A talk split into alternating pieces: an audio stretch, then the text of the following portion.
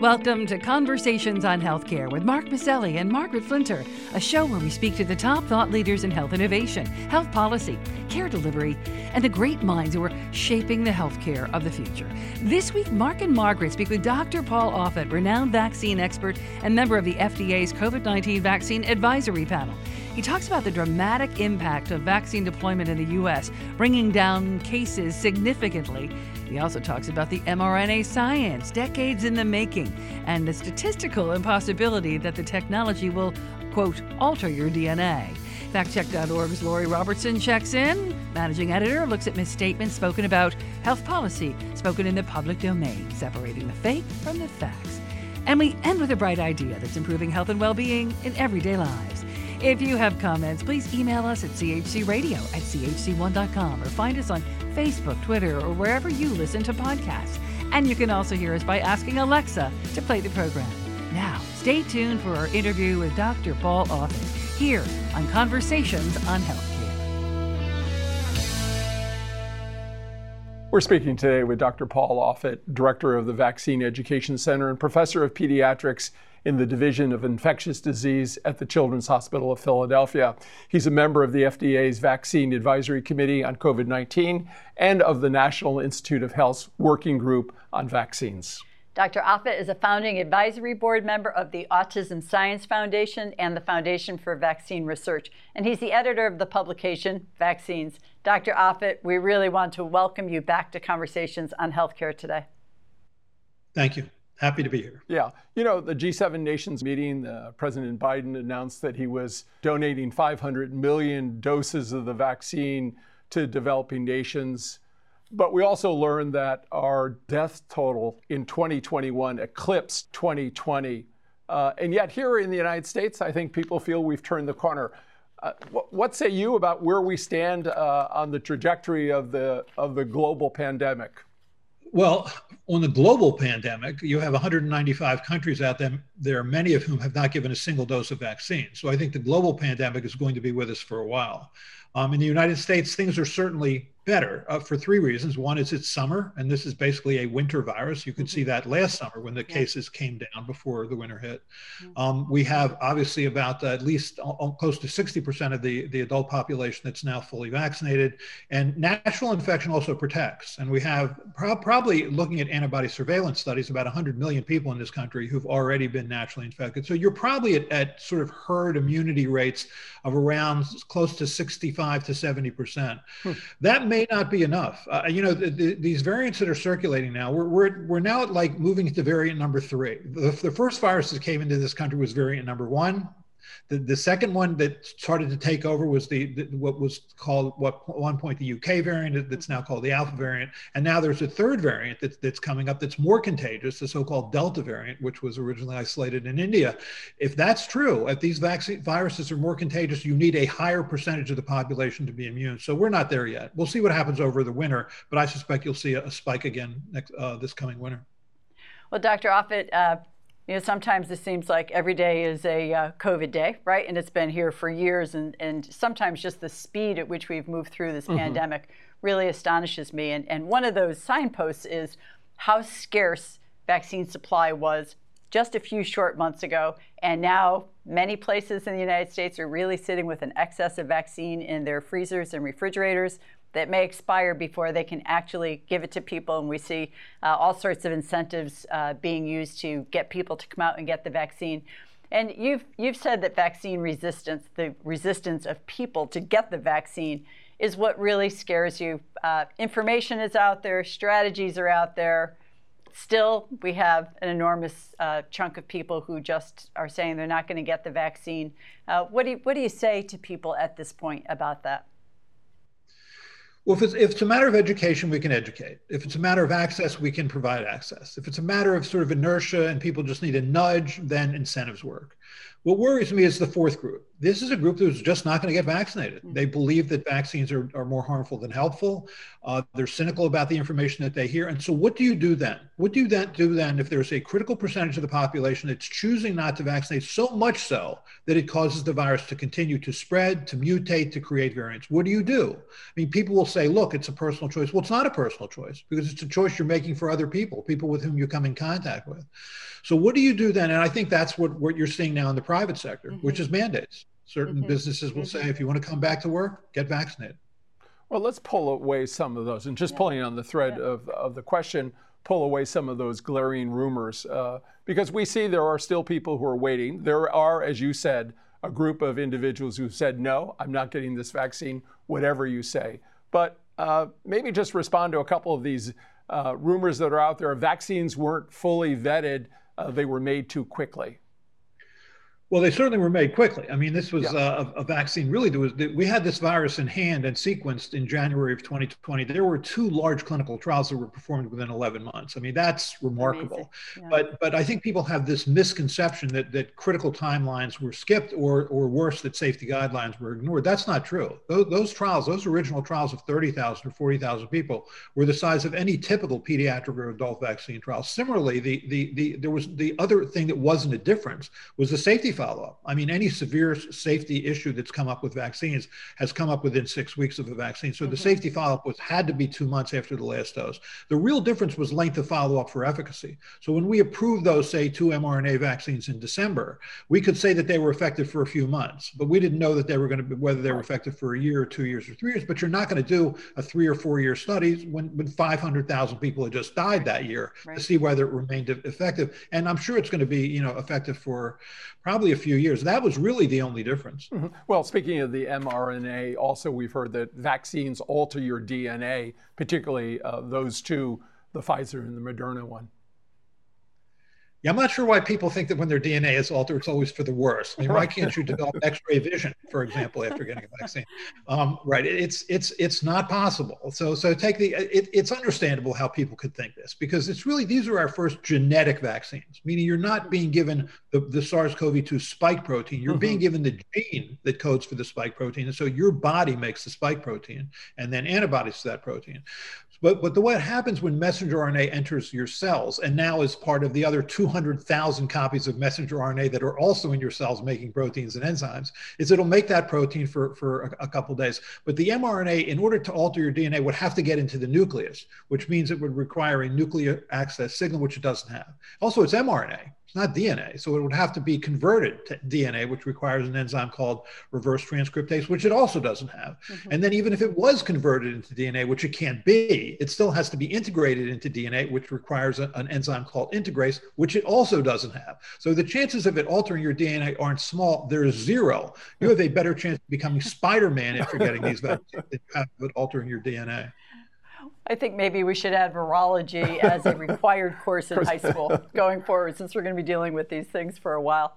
Uh, but on a, on a very serious note, uh, Dr. Offit, as happy as we are about some of the progress with vaccines uh, here uh, in the United States and in the Northeast, where we're based, uh, the rest of the world certainly is lagging so far behind in vaccinations. Sub Saharan Africa, I think people are saying not even 1% in many countries. And I think I heard in, in Haiti, really for all the volunteer organizations we have and the health organizations, uh, nothing has been delivered yet. So, good news that the Biden administration is getting 500 million doses to the global effort.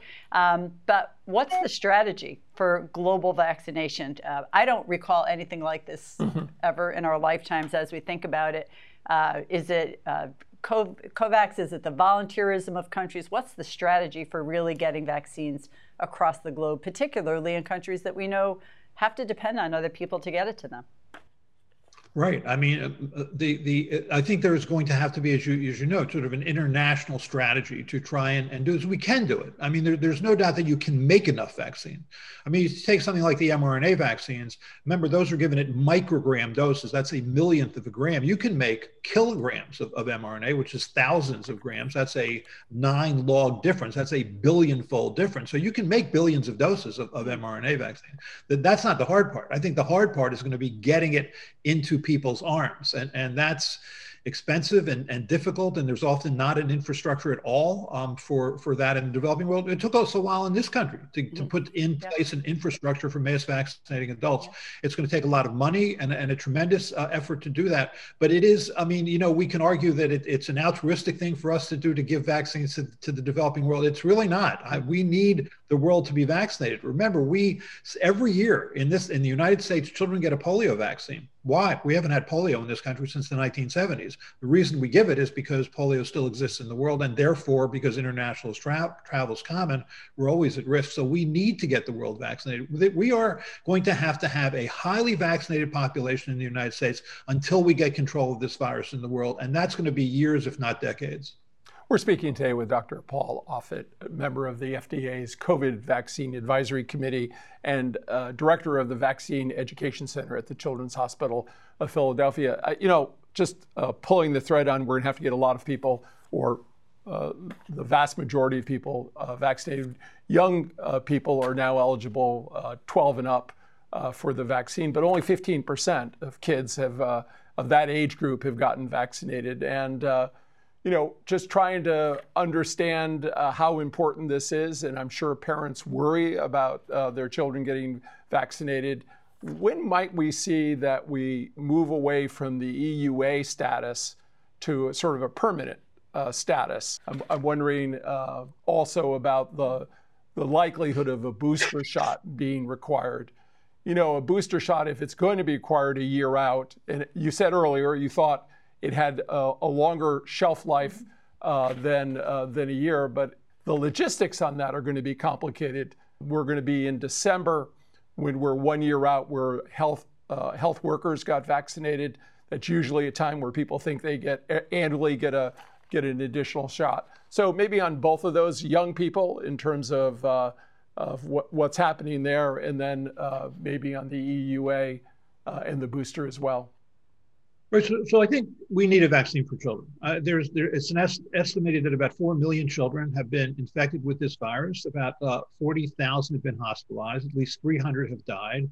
This particular uh, inflammatory syndrome, multi-system inflammatory disease of children, is pretty frightening. I mean, it's a it's a multi-system vasculitis. I mean, that's what the, one of the heinous natures of this virus is. It causes you to react to your own blood vessels. So we need a vaccine for children. Now the, the numbers are all going down now. So I think people are thinking, you know, it's good now now I think the benefits really are much less than they would have been. You know, I've been hearing things about, you know, side effects that are worrisome. So maybe I don't need a vaccine. I think that's false thinking. The, the um, you're going to see just how well we're doing once winter hits, and I, I think that when winter hits, you're going to see a, a, spike again, and you're going to continue to see spikes in the winter until we get on top of this uh, pandemic.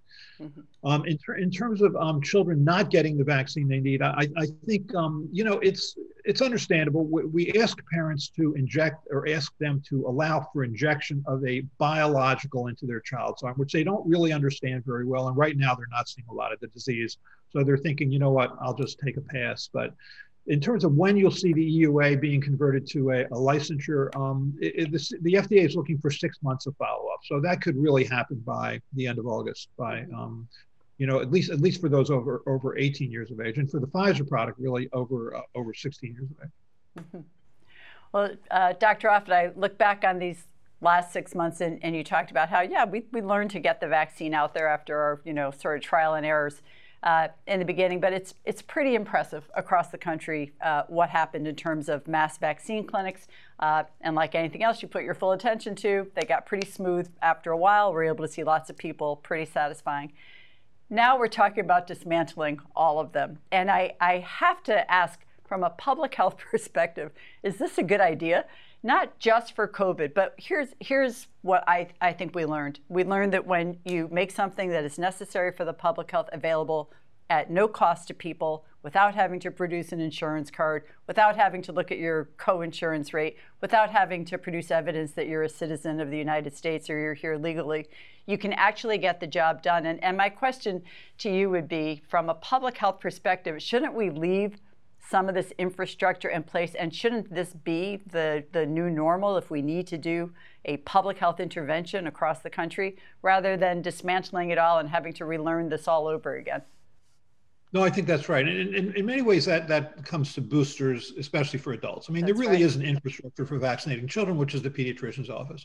For adults, not so much so. Adults don't don't don't go to the doctor. You can count me actually among that crowd. But um, so so how do you do that? Uh, you, you have to have it in the way we have it now, pharmacies, et, et, et cetera. And um, it's really going to come down to how, how, whether we need booster doses and, and if so, how frequently. I do think that if you look at, for example, the um, the cellular immune response after the second dose of mRNA vaccines, you have a fairly high frequency of cells like memory B cells, you know, which are the cells that make antibodies, or memory T helper cells, which are the cells that help B cells make antibodies. That usually predicts fairly longer lived immunity. If I had to make a guess on this, and I shouldn't since I see you recording this, but uh, if I had to make a guess, I would say that um, we would probably need a booster every few years for this, assuming that a variant is not created that's completely resistant to immunity from natural infection or immunization, in which case then you're really not talking about a booster, you're talking about a second vaccine. But you're right, I think we need an infrastructure in place for adults to vaccinate. There, there, it, we are going to be dealing with this virus for a while. I think we are certainly going to need boosters at some point, and so to dismantle it, we do that at our own peril. Dr. Offit, you're uh, advising the FDA on the COVID vaccine, but they recently uh, got a lot of attention for another breaking health news story the approval of the first Alzheimer drug in two decades. Uh, it turned out it's quite expensive, uh, it's controversial. It produced a some lackluster results, but obviously uh, not enough to dissuade the FDA to, to move forward. Tell us about the process, uh, how it was or orchestrated at the FDA, and what you expect to see from this green light uh, granted the company making the uh, product Biogen and others who are uh, in the pipeline developing similar types of uh, medications. So I'm on the vaccine side, not the drug side. So yeah. I can I can I can comment comfortably on the vaccine side, where you know these products are held to a very high standard because they're given to health, for the most part, to healthy children or healthy people. Um, the drug side is different. I, I don't. I, so I, I know what you know from reading in the newspaper that that that uh, approval was a surprise for the Alzheimer's drug. It certainly wasn't what the the um, the advisory panel had recommended. I think three three people on that panel actually just resigned because they disagree with that decision. But again, this is not my expertise. Well, we appreciate your uh, clarity about that. Um, maybe I can uh, just ask you uh, sort of the million dollar question, I guess. This is your uh, area. Is there likely to be, we think there is perhaps, pandemics in our future? Not COVID pandemics, but pandemics that we can't yet imagine.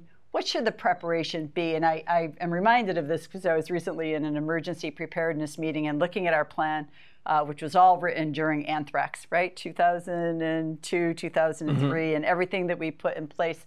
Again, from your, your sort of broad uh, perspective, and we'll just say about the United States for now, recommendations for what we do to be prepared for the next pandemic, mass vaccine clinics aside, we're seeing investments in public health and the like. You're in a teaching uh, organization, there's training issues. If you have a few thoughts to share with us, how to, as a country, how do we prepare for whatever is coming next in the form of pandemics? Well, I think it's safe to say there'll be another pandemic, and likely in our lifetime. And you, you had a, you know, the SARS one raised its head in 2003. You had MERS in 2012. This is the third now pandemic raised its head in 2019. We live in close association with animals. I mean, the, a bat virus became essentially a human virus. A influenza was a bird virus that became a human virus. HIV, human immunodeficiency virus, was a simian virus that became a human virus. Right. So you can assume there's going to be mutations that allow these viruses to again enter the human population. Um, I think what we, the, the, if we haven't learned our lesson from this pandemic, we'll never learn the lesson. I mean, this pandemic brought the world economically to its knees. And I think what, at the very least, the first thing that has to happen is there has to be an, a, an international consortium with all countries participating.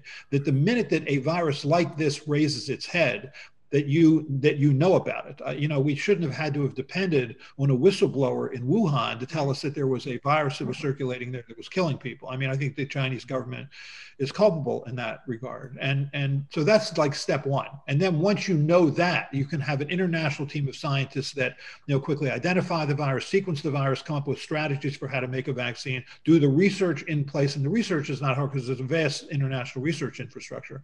It's the mass production infrastructure that's not in place. The hardest part of making vaccines, as they say, is making vaccines. I mean, mass production isn't easy, mass administration isn't easy, and that's what we we need to learn, I think, from this uh-huh. this uh, pandemic.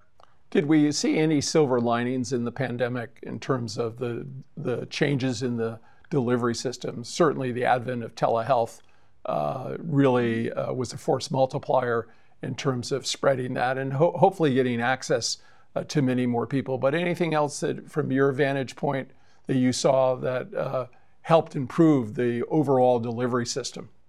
Well, just from my vantage point, I think I think we've entered a new era of vaccinology. I mean, previously, um, you know, we gave the protein or attenuated form of the virus or killed form of the virus. Now we give the gene that codes for the virus, or in the case of the vectored viruses, you give a, a replication defective virus which carries then the gene that, that you that you are interested in.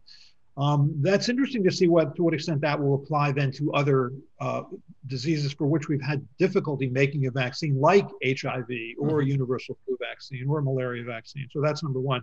Number two, and this is more of a personal thing. I think you know normally when you do trials, as was done for the mRNA vaccines, um, they all, often aren't done in pregnant women, which is too bad because pregnant women obviously are more likely to be hospitalized and mechanically ventilated if they get SARS-CoV-2 infection than a woman of the same age who's not pregnant. So they benefit from this vaccine.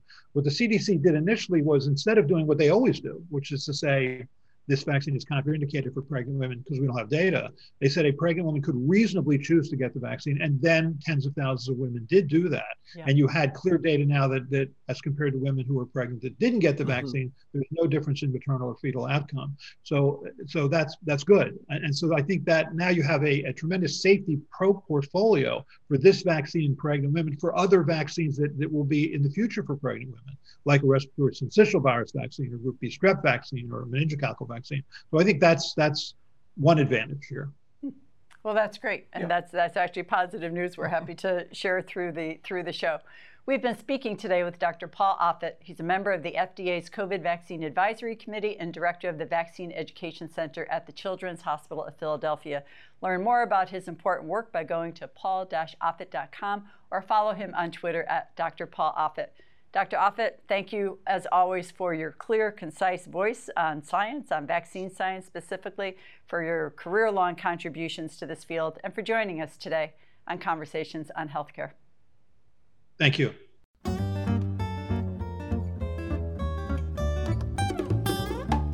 Conversations on Healthcare, we want our audience to be truly in the know when it comes to the facts about healthcare reform and policy. Lori Robertson is an award winning journalist and managing editor of FactCheck.org, a nonpartisan, nonprofit consumer advocate for voters that aim to reduce the level of deception in U.S. politics. Lori, what have you got for us this week? Let's take a look at the COVID 19 variants and vaccination. So far, COVID 19 vaccines have been effective against variants of the coronavirus. Scientists are monitoring the situation carefully, with updated or new vaccines a possibility in the future if need be. The fact that variants of the original SARS CoV 2 virus have emerged is not surprising. Viruses mutate randomly as they replicate and make errors as the genome is copied again and again. A variant is a distinct virus, typically with several mutations. Most mutations don't change the virus's biology or how the body's immune system responds but sometimes mutations can result in a competitive advantage for the virus in its ability to replicate or transmit, for instance, or in how or in how effectively immunity from a previous infection or a vaccine is able to fight the virus. The good news is that so far the authorized vaccines in the US have been largely effective against the variants that have most concerned scientists. The Centers for Disease Control and Prevention is using three classifications for variants there are five variants of concern. That's the CDC's middle level for variants for which there is evidence of increased transmissibility, more severe disease, or reduced effectiveness of treatment or vaccines. There are no variants in the CDC's top classification level, a variant of high consequence. While the authorized COVID 19 vaccines in the United States from Pfizer BioNTech, Moderna, and Johnson & Johnson were designed to protect against the original SARS-CoV-2 virus. That's not the virus the vaccines ultimately have confronted. Still, they worked extremely well as shown in the clinical trials, and real-world studies have shown they continue to work well against those variants of concern. For instance, in Qatar, researchers used national databases on vaccinations, testing, and clinical characteristics to estimate the Pfizer vaccine effectiveness against any infection of the B117 variant at 89.5%. That's the variant that first emerged in the United Kingdom and is the most common variant in the US, according to the CDC. Effectiveness against any infection of the B1351 variant, first identified in South Africa, was 75%. But effectiveness against severe, critical, or fatal disease from any variant was an estimated 97.4%. The Johnson & Johnson vaccine's clinical trial data also give an indication of its effectiveness against variants of concern since it included study sites in South Africa and Brazil where such variants were identified. While the vaccine's efficacy in preventing moderate to severe disease was lower in those countries than in the United States in the trial, the effectiveness against severe or critical COVID 19 was more than 80% in all three locations. And that's my fact check for this week. I'm Lori Robertson, managing editor of factcheck.org. FactCheck.org is committed to factual accuracy from the country's major political players and is a project of the Annenberg Public Policy Center at the University of Pennsylvania. If you have a fact that you'd like checked, email us at chcradio.com. We'll have FactCheck.org's Lori Robertson check it out for you here on Conversations on Healthcare.